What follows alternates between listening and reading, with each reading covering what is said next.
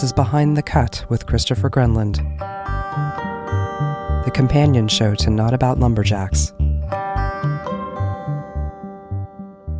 I should probably begin episodes of Behind the Cut with a spoiler alert. Something like Behind the Cut is usually a behind the scenes look at the latest episode of Not About Lumberjacks, and it likely contains spoilers of the latest episode.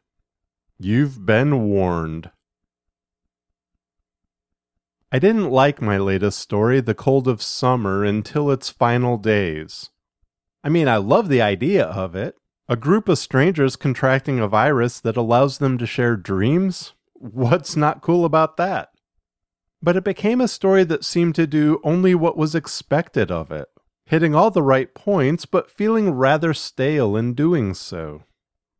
For me, a story that goes through the motion of its telling with little more than the effort leaves me flat. And for much of the Cold of Summer's creation, it was that kind of story.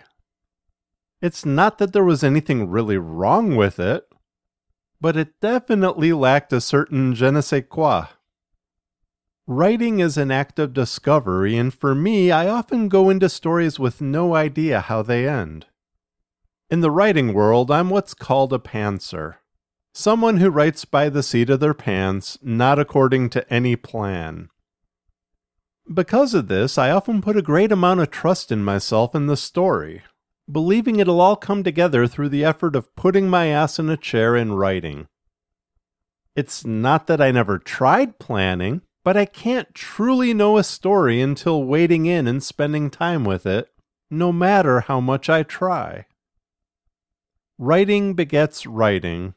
Ideas lead to more ideas, and it's often during that effort that the best pathways appear. Sometimes, granted, too many trails at once, but you work with it and you trust the journey. One of the problems with the Cold of Summer's creation was how it quickly bloated. The structure was there. People contract a virus, they get sick, they have dreams. We see how it affects them, and there, well, I planned another round of full dreams in which the characters crossed over into each other's dreams. It was a neat idea, but aside from adding to the story's length, it became strangers helping strangers in dreams. It all seemed too forced. Like, hey, I don't know you, but aren't you the person I saw the other day in line at the pharmacy? Here, let me fix all that's wrong in your life. Okay, maybe it wasn't that bad, but it was definitely not good. The first time I really considered scrapping the story, I did what I usually do in that rare instance, and I sat with it. And in doing so, I knew the old woman needed to play a bigger role. But I had no idea what that was until, in another rare instance, I talked about a story in progress with my wife. She said something to the effect of, maybe the old woman is full of regrets? I ran with that idea, but I still had the bloated dreams issue. And all the stuff that I came up with for the old woman seemed hokey. Even now, her line about the ripples in the final dream seems very on the nose to me. But those are things that can be fixed. I'm sure some people would have liked seeing the characters crossing over into each other's dreams instead of the quick info dump.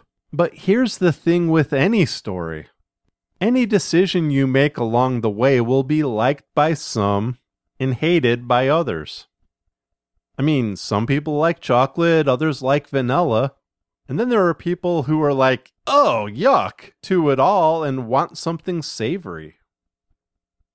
So the second round of dreams was cut short, and the old woman offers some pat advice we all already know. But you know, hey, sometimes you do that in a story.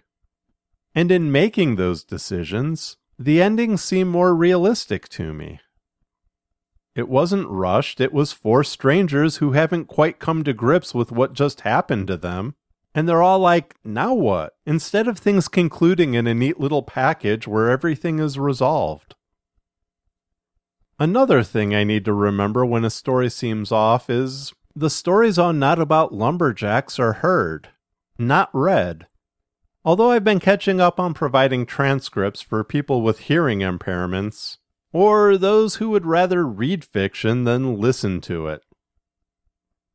Lines that might seem a bit heavy handed while writing can be tempered through narration. Sounds fill in the gaps, and sometimes a music bed can do more for a piece than trying to describe it in greater detail. When all those elements finally come together, I've enjoyed all the stories on Not About Lumberjacks even more. I also need to remember these stories are not for me. Sure, obviously, I write the things I want to write, but once they're out there, they belong as much to the readers as much as they do to me. I recently shared the opening story of December's Christmas episode with someone, and they saw in it something totally different than my intent. But once I think about it, I'd argue that their view is even more valid than mine because they live through the very subject of the story in a way I never did. I'm not precious about controlling what people take from the things I write. If I wanted to control it all, I'd not share the stories at all. Or I'd only share them with people primed to see in them exactly what I see in them. Fortunately, the people I hear from, people I know, and even a bunch of strangers like what I'm doing. And when they talk about liking stories I'm apprehensive about, I see those stories affected listeners and readers in ways I might never have imagined. It's in those moments that I'm happy I let something go, even if I wasn't sure about it because some of the things that have entertained and even helped people are not always the stories that mean the most to me. And that makes the effort worth it every time I sit down to write and record a story for the show. Thank you for listening to Not About Lumberjacks and Behind the Cut. Theme music for Behind the Cut is a tune called Reaper by Razen. Visit nolumberjacks.com for information about the music, the episodes, and voice talent. Later this month, a guy down on his luck who takes up the hobby of geocaching begins finding the strangest caches out along the lumber roads of northern Minnesota. So strange, in fact, that his obsession with them changes his life forever. Oh, and of course, since it's November and the anniversary episode of the show, I promise there is no mention at all about lumberjacks. Until next time, be mighty and keep your axes sharp.